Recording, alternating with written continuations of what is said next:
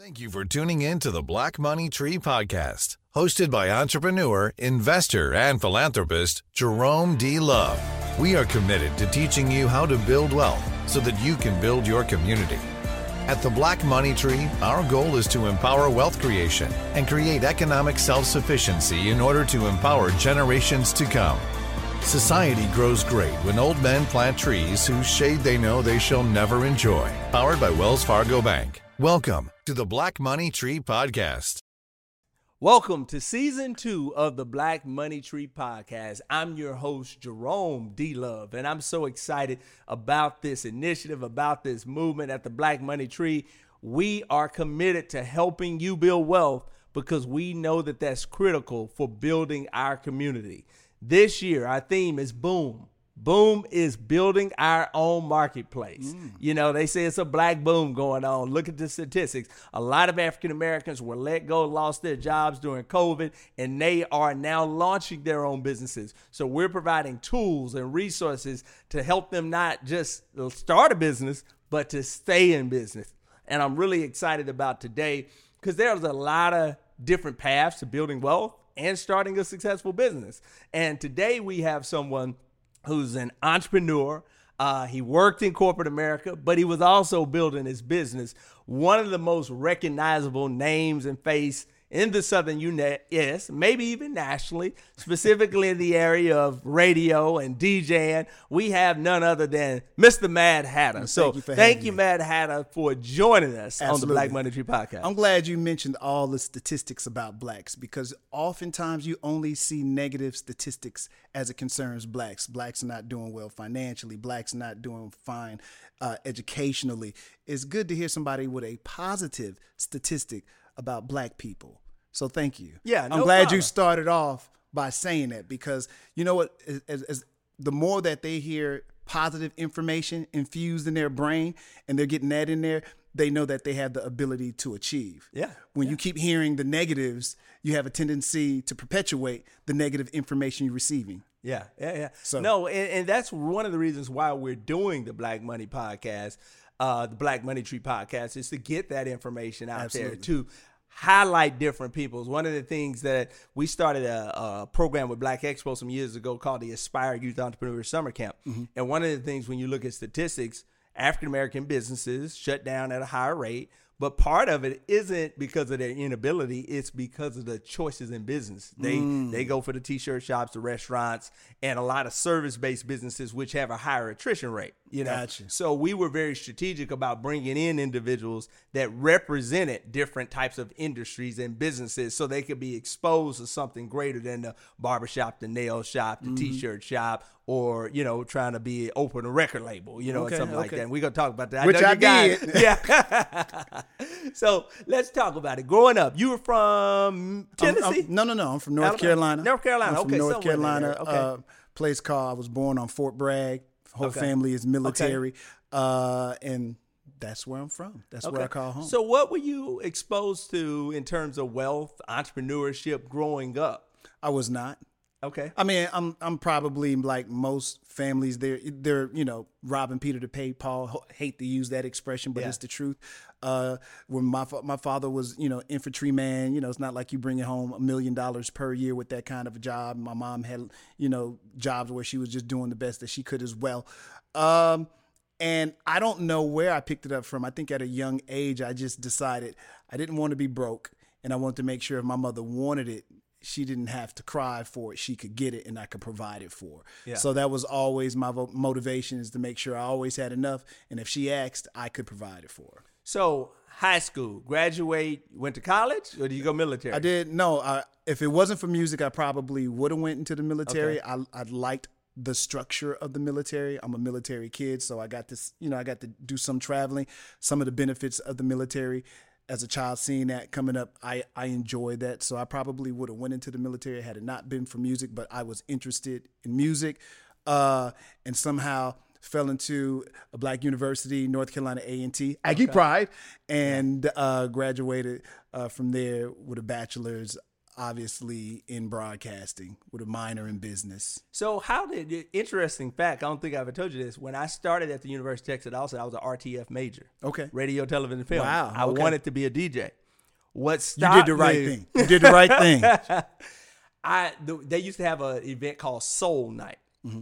And when I said I wanted to be a DJ, I didn't really know what that meant. Be honest with you, I, Mm-hmm. I mean, I kind of saw myself on the radio, but there was a DJ doing the music. Mm-hmm. So I went up and I said, "Hey, I want to be a DJ," you know. And he said, "Okay." There's a station in Austin, you heard of it, 88.7 KAZI. He Oh, yeah, said, I know the general music, yeah. Mm-hmm. manager, Steve Savage. He said, go up there. I called Steve, and I guess DJ is a pretty popular job that most people want to do. Okay. So he was used to everybody saying they want to be a. DJ. All right. He said, okay, you want to be a DJ? Meet me, whatever the day was, tomorrow morning, 5 a.m. I was there at 5 a.m. Okay. He's like, okay. That's a And good then- start. Then he say, okay, next Monday, be here at 4 a.m. I was there at 4 a.m. Okay. Uh, so So far, next so good. Time, he says meet me, and he was training me when I was getting in. He started showing. Next time, he say come in at five a.m. I go in at five a.m. Five ten, he left and left me in charge of the whole station. You know, Oh, wow. now KAZI is a community radio station, so they always trying to find people and stuff like that. And he mm-hmm. was a general manager, so he was basically having to fill in whenever there wasn't a DJ. Absolutely. He didn't want to get up at five a.m. So in he the morning. find somebody yeah, so he was that- like, okay, I got a dude who gonna show up. So he went home and left me DJing. Okay. Now Byron Davis, who was the the DJ at the party, who referred me as well, he started taking me out to his gigs. So Texas Relay Weekend, I'm at all the parties where you're supposed to be 21 getting in. I'm only 18. I'm on stage. I'm DJing. Doing So all that loving all stuff. this. Now, I chose to change my major because uh, at University of Texas at Austin, they focus more on film than they do radio. Mm-hmm. And I was already DJing on the radio stations. I said, I don't need a degree to do what I want to do in radio. I want to be Mm-hmm. entrepreneurial or something along those lines. So that's kind of why I switched. Now, talk about you. How did you get into the the the DJing? You broadcast and Yeah, I was always interested in music from day since I can remember being. My mom said when she used to play music in her room, I would bounce to the music, and that would always soothe me. I was always a music guy, always interested in music. I was the guy in the neighborhood everybody knew me for music. When hip hop, you know, got really really big in the neighborhood, I was one of the first ones doing it. I was one of the first ones scratching, did a little b boying, trying to break okay. dance wasn't great, but you know, everybody got to start somewhere. And when I went to college, I'll be honest with you, I thought I would end up in New York being a producer, you know, because I was enthralled with Teddy Riley and all these guys. So I knew I would make my way there.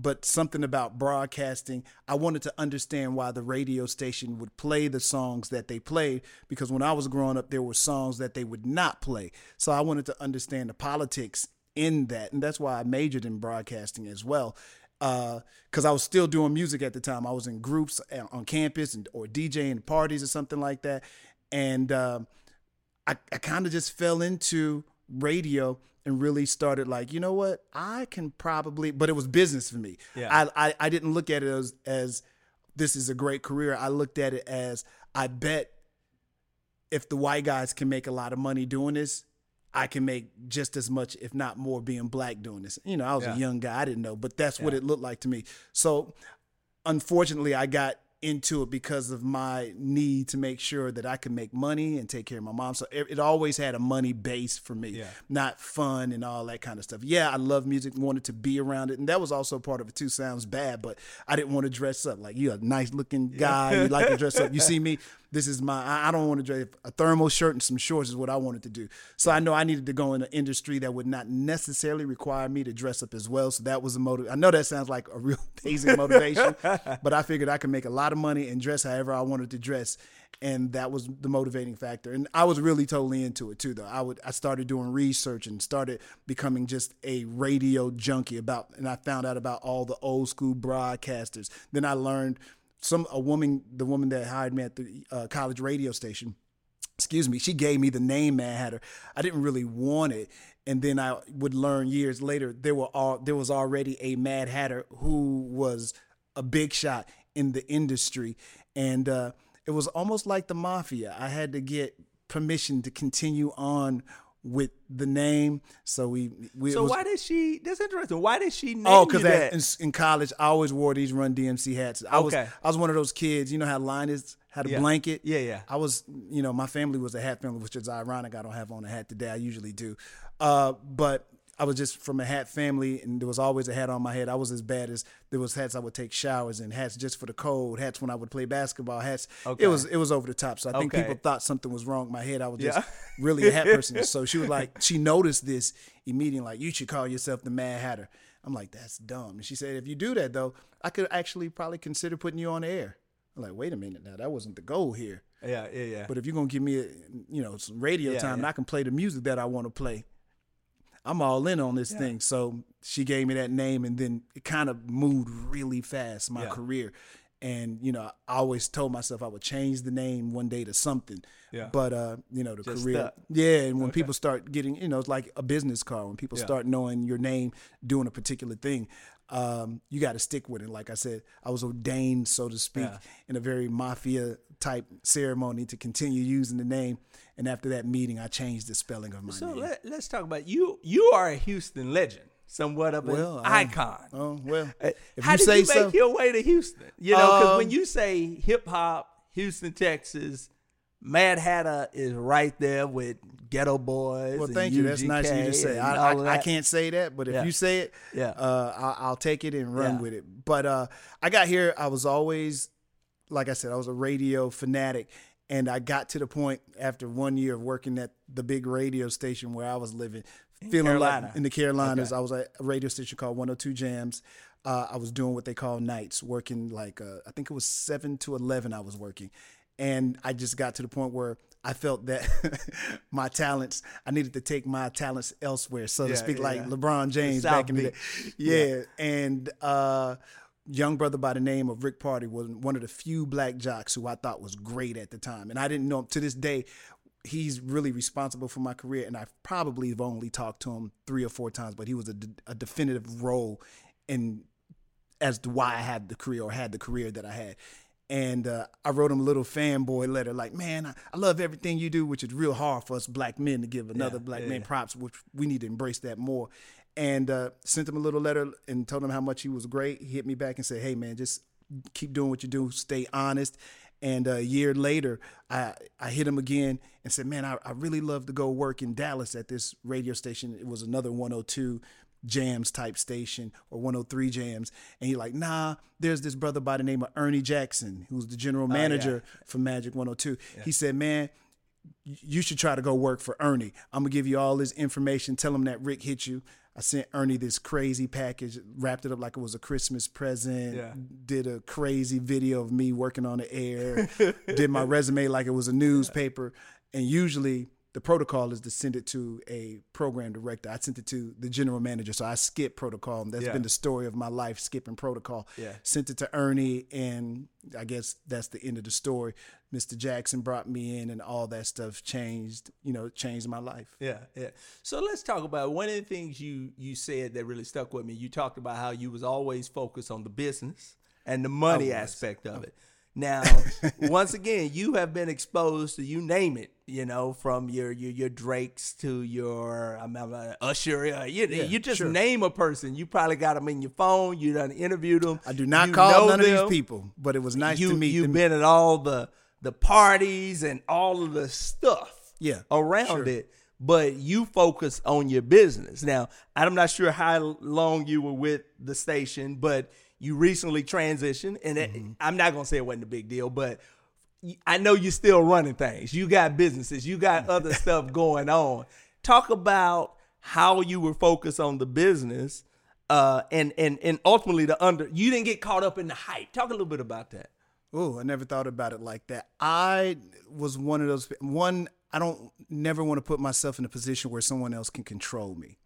And generally what happens in at any job if I pay you there's a certain amount of control that goes into that. It was always important along the way in my journey that I was uh it was clear that you did not control me. Yeah. And that I could step away at any moment. I didn't have any of the vices that most people have when they're in the entertainment industry, be it drugs, women, whatever, whatever, whatever.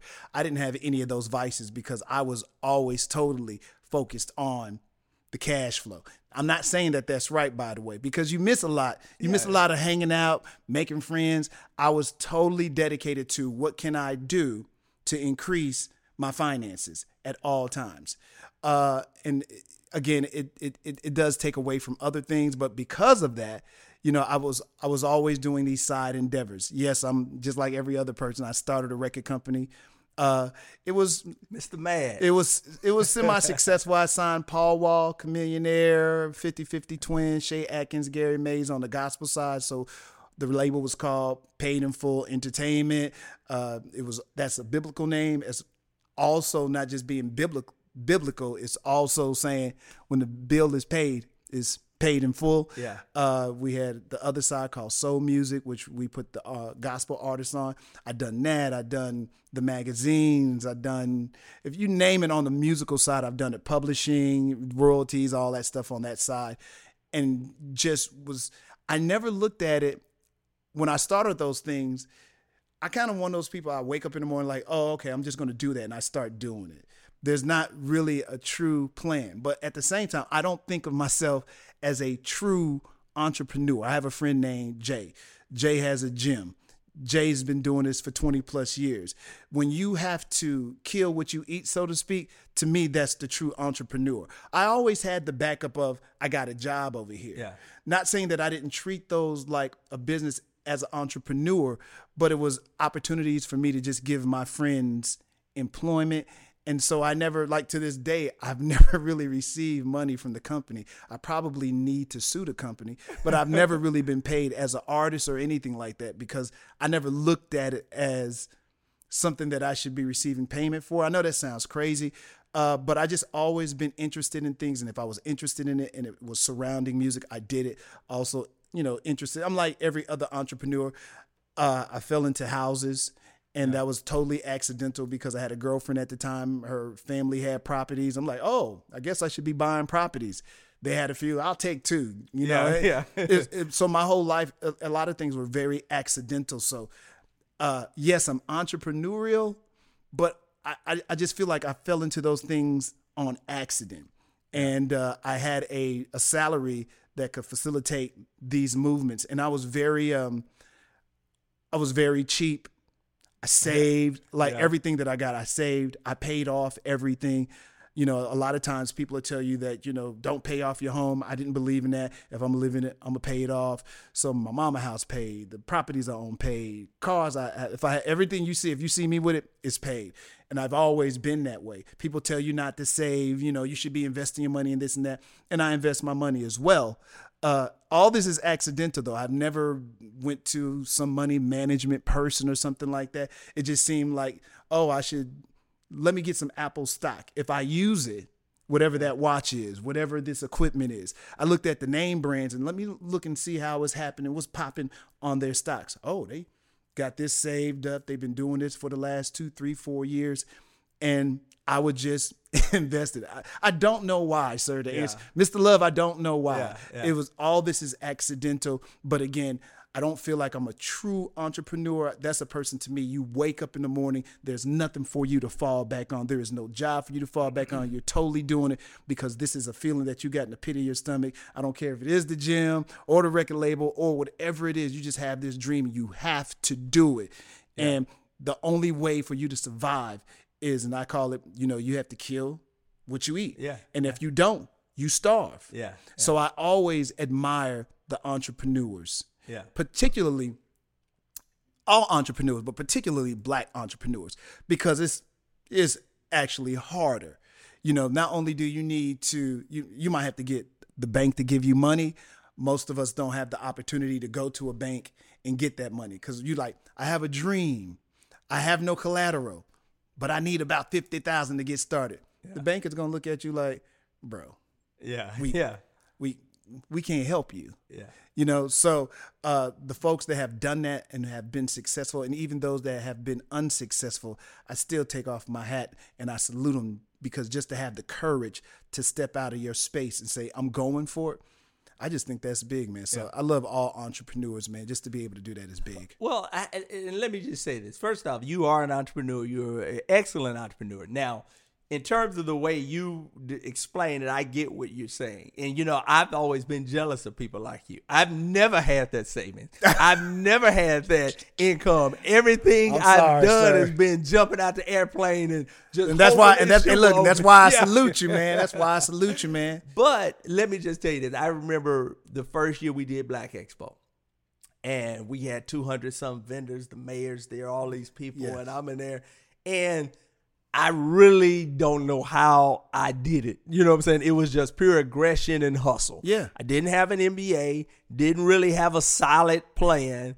And I didn't feel like just gonna sound weird. It was like I didn't do this. You know, it was like I was so and so helped me. This person helped. And it wasn't until uh, my pastor looked, he said, Jerome, I don't care if you don't make one dime. You have done something amazing. You brought this whole city together. You got hundreds of business. You know how many people have tried to do something like this, Yeah. and you did it first shot. Not even living in the city. I lived in Austin at the time. Oh, really? I was moving to Houston at the time. Wow, that's big. So, and bottom line, I had to embrace and claim, you know, kind of, oh man, I am an entrepreneur. You know, I wouldn't have It- t- I I wouldn't even have known that if you had not told me. Yeah. Because Yeah.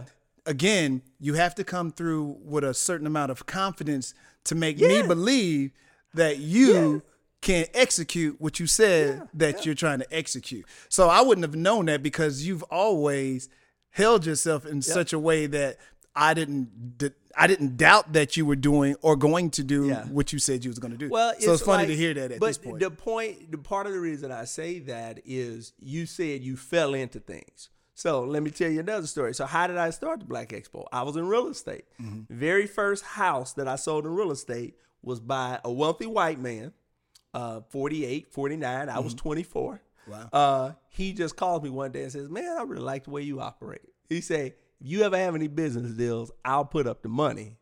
wow. and you do the legwork.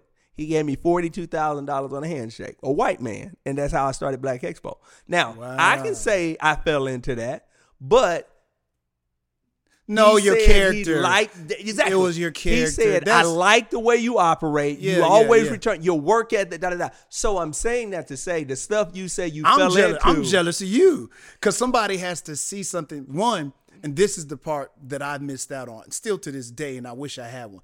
A mentor. Somebody has to believe that you can. You understand Yeah. what I'm saying? Yeah. And if you don't usually have somebody above you that can see something in you, and that's in every organization. That's if you work for somebody else. I wouldn't have achieved all that I've achieved in radio if there wouldn't higher ups that believed in my skill set. You understand what I'm saying? Even for me to continue, like when I when the day came and I I quit, trust me, the company wasn't sitting there like cheering, like, all right, we don't got to pay this guy no more. Yeah. It was like, okay, what do we do now? Yeah. You know, so I salute them. So you have to have these, you have to have somebody that sees something in you. Like, ain't nobody just giving you 42 Yeah. because you're a good looking Yeah, yeah, yeah. guy and Yeah. your mouthpiece works pretty good. They actually believe that you Yeah. can execute what you say you can execute. Now check this out. It was funny. Some years later, because I actually lost that money. Oh, wow. He's a friend of mine to this day. We've done other business deals. He told me some. I'm sure you paid later, him back. Yeah, yeah, he got his money back. Uh, I lost it at the day. He didn't come back Yeah. quite as quickly as we hoped. But uh, he tells me some years later. He said, "You know, when I told you that, I was thinking real estate because I was his realtor. So he was kind of like, let's go buy some houses, flip some house. He had no idea I was ready to come and say, how about we start a Black Expo? He didn't know what a Black Expo was, Right. But he believed in me. You know, to your point. So for me, the things that you say you fell into, what happenstance, I would say is that military background, it's your structure, it's your discipline, it's your hustle, it's your work ethic that led you down to that path. It may seem like you I'll, fell re- into I'll, it. I'll receive that. I'll, Yeah. re- I'll receive that. So talk about this. So everybody wants to be famous. Mm-hmm. Instagram, social media has made it real easy nowadays. But once again, most ain't focused on the money, the finance. What is it for? You don't just want people to know your name, just know your name. You want them to know your name so they can give you a bigger so you can monetize the name. So talk Absolutely. about what is the advice you give to someone trying to start a business in the music industry or entertainment uh, to help them to stay focused on building their wealth and not getting caught up in ooh people know my name. That's a good question. Uh, I here. You know what the funny thing is? I never was in this business because I wanted to be famous yeah. or be somebody. Uh, I never liked that, you know, because I'm a very, I'm kind of not that I'm private. I just know that my temperament is is is can be questionable at times. So you know, when you come from a certain background or the hood, you're just always on guard. Yeah. So every friendly face ain't friendly. So you have to transition that mindset into, hey, you know, you're this person. People like you. So embrace it. If you're in the Kroger and somebody speaks to you, don't you know shoulders get go back and get ready to go into a fight stance. Yeah. It's a love stance instead. Yeah. It it took me a long time to embrace the love aspect of the job. Uh, but I would just tell anybody if you feel something, do it. And watch out for the naysayers as well. There will always, sometimes the naysayers can be your family members, it can be your best friend. I think you just got to do it. Don't worry.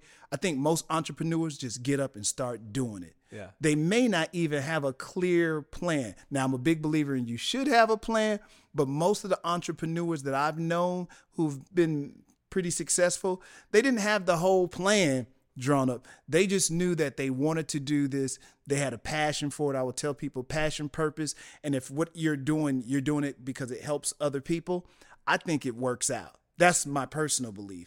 I think sometimes the person who's doing it because you just totally want to be about your money, I think that you will fail. If you're doing something and you can figure out a way for other people to live off your purpose, a lot of times they the money will be found. I don't know how why the world yeah. operates that way, but it seems to me just like take Steve Jobs and what he's done at Apple. He found purpose in the stuff that he was making for people. Now he has one of the biggest products, RIP to him, but he has one of the biggest products. We all use his phone. We all started using the things that you can do with his phone. And who would have known 10 plus years ago that now it's an integral part of our yeah, lives? So, you know, I think when you just go into things with passion, purpose, I think everything works itself out. And it's interesting you said that, and this will be the last question because I know the little red light over there is blinking. Oh yeah, but oh, that's her name. Okay. so when you talk about having a bigger purpose and doing what you do and understanding that it helps someone else, uh, because of your discipline, because of your focus on building your wealth you most people don't know you actually adopted, I believe, two daughters. Yeah, yes. And I would imagine if you didn't have the resources, you would not been able to adopt those daughters. So I say that to say when you build wealth, it not only helps you, but it helps others. Now I don't know all the details and all the situation, all the circumstances, but I don't know. You correct me if I'm wrong, but because you were secure, it's like when you get an airplane, you put your mask on, then you help the person next to you. And if you're not helping yourself, you can't help others. And so I think sometimes when people get consumed with just having stuff for them or therefore no more, they're being selfish, you know, because mm-hmm. we have a whole community. We can identify all the problems in our communities, but what are we doing to really help if we're not putting ourselves in a position to be able to help? And we can't help if we're not taken care of. So talk about that. Do that's you agree inter- with that? That's that's interesting. I I did not look at my situation as a money situation. I looked at it as these two beautiful girls um, that you know were connected to me one way or the other. Uh, that I wanted them to be in a better situation. Yeah. Uh, might that be because I was in a better financial position? Maybe now that you've brought it up, I've never thought about it like that. I totally was naive into going at this, and I looked at these two young ladies and the situation that they were in, and I just figured I could provide them an opportunity that even in my youth was not provided for me. And I totally just looked at it like that. I wouldn't, I did not sit there saying, oh, I got enough money to do this. It was really the need to try to change the lives of yeah. two individuals. So I was totally focused on that. And, you know, they're just like, and, you know, here's the thing they're just like two other teens. They grow up, they start doing their things, and all you can do is hope you instill all yeah. the things that you got to instill, and they grow up to be fine human beings. And they are, and I love them both. And I got another, a son now, uh, and love him to death. He was just born recently, so oh, I, I, waited. I waited till after my career where I felt like I could have time to be there. Yeah the way that I want to be there for my son, and so I'm excited about that. And I'm excited to see what happened to my girls. But I never thought about it like Yeah. that. But maybe because of my financial situation, I, I took that. Well. I think don't I, think it's kind of like you look at um, uh, Maslow's hierarchy of needs. Mm-hmm. You know, uh, actualization, being able to help and fulfill your higher purpose. Mm-hmm. Well, but it's a pyramid. If you don't take care of your physiological, your safety and belonging needs, all of those things, you can never get there. Mm-hmm. Absolutely. So. It's kind of like expecting a kid to get straight A's at schools when all he hears is gunshots at night. He Mm. he just concerned about where his next meal coming from and not getting shot. Absolutely. He ain't concerned about his grades. Once you take care of that, so I'm saying that to say, you you probably wasn't even a consideration. But if you were living in an apartment, if you were struggling to eat, you gon' you it's gonna be where they gonna sleep. How I'm gonna feed them? I can't feed Again, myself. you, you know, Mr. Love, you probably Yeah. right. I never thought about the financial side of it. I totally went into it ignorant, thinking from a total love perspective. These are Yeah. two human beings that I love, and I want to give them every opportunity that I can that's afforded to me to give them an opportunity to go out there and make things happen. yeah.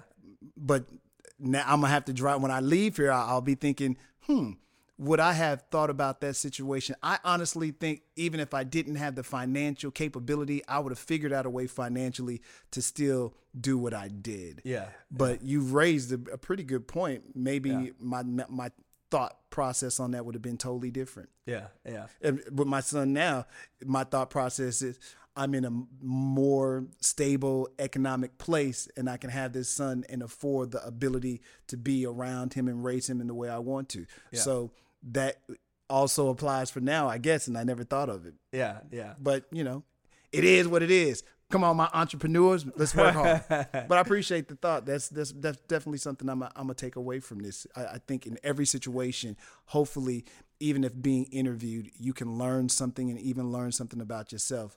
You know, the big man in the skies. You know, the purpose is still being, you know, is growing you. So I'm still I'm still growing even after all this time. I'm looking for a job. If anybody is looking to hire, still looking for a job. Yeah. Well, congratulations No, on your you. son. Congratulations on a phenomenal career. Thank you. And I look forward to seeing uh, what's next. So, of course, we social media age. You want to give your handles or what's Absolutely. next? Uh, what's the real on? MaddHatta. You know, the first thing I learned after I got out of doing what I was doing is that I had this a whole bunch of digital real estate.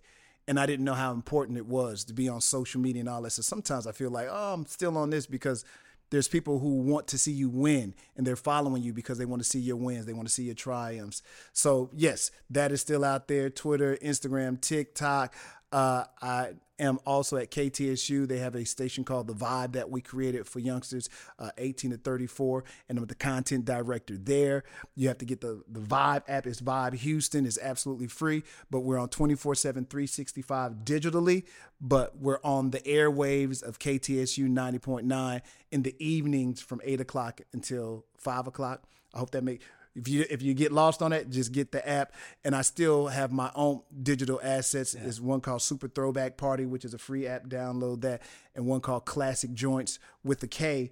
Uh, that's an all hip hop, 24 7, 365, playing nothing but classic hip hop. The other one's more of an adult 2554 station that plays today and yesterday's. So, for those that aren't in the Houston region, where can they get the vibe?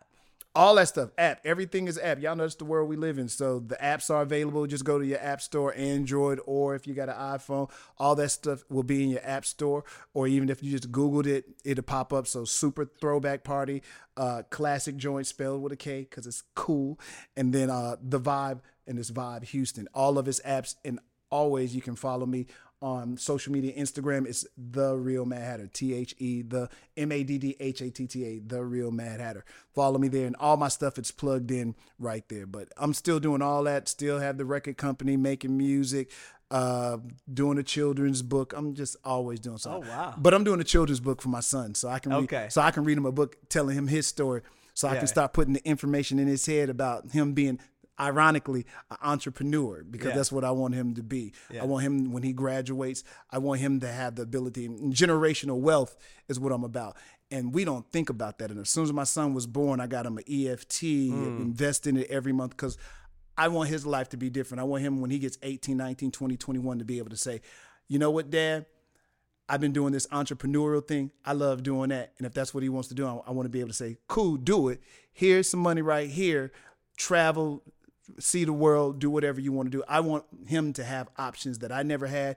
And that's what I think we need to start teaching yeah. our kids and sending those generational. We need to start creating generational wealth. I don't think that uh, we haven't had the opportunity. I think we do now. So I hope we get better at that. Yeah. And y'all follow me and um, we can talk more about this kind of stuff. And I appreciate you, Mr. Love, for allowing me to be a part no of this. Problem. Thank you. Thank and congratulations so to you as well, too, brother. Thank you so much. I appreciate you. Yes, sir. Uh, when I came here to Houston, you know, you opened – uh, your uh, arms, rolled out the red carpet, uh, and and I really appreciate your support. And we want to thank all of you for tuning in to the Black Money Tree podcast.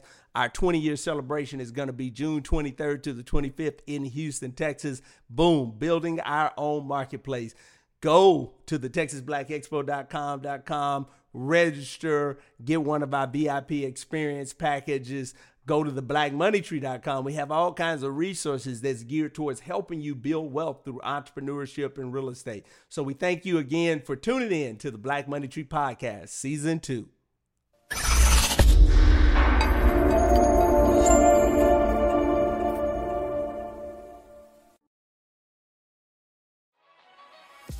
Thank you so much for tuning in to the Black Money Tree Podcast. Don't forget to like and share this video. And if you want more content like this, follow us on Instagram, Facebook, and Twitter. We'll see you next time.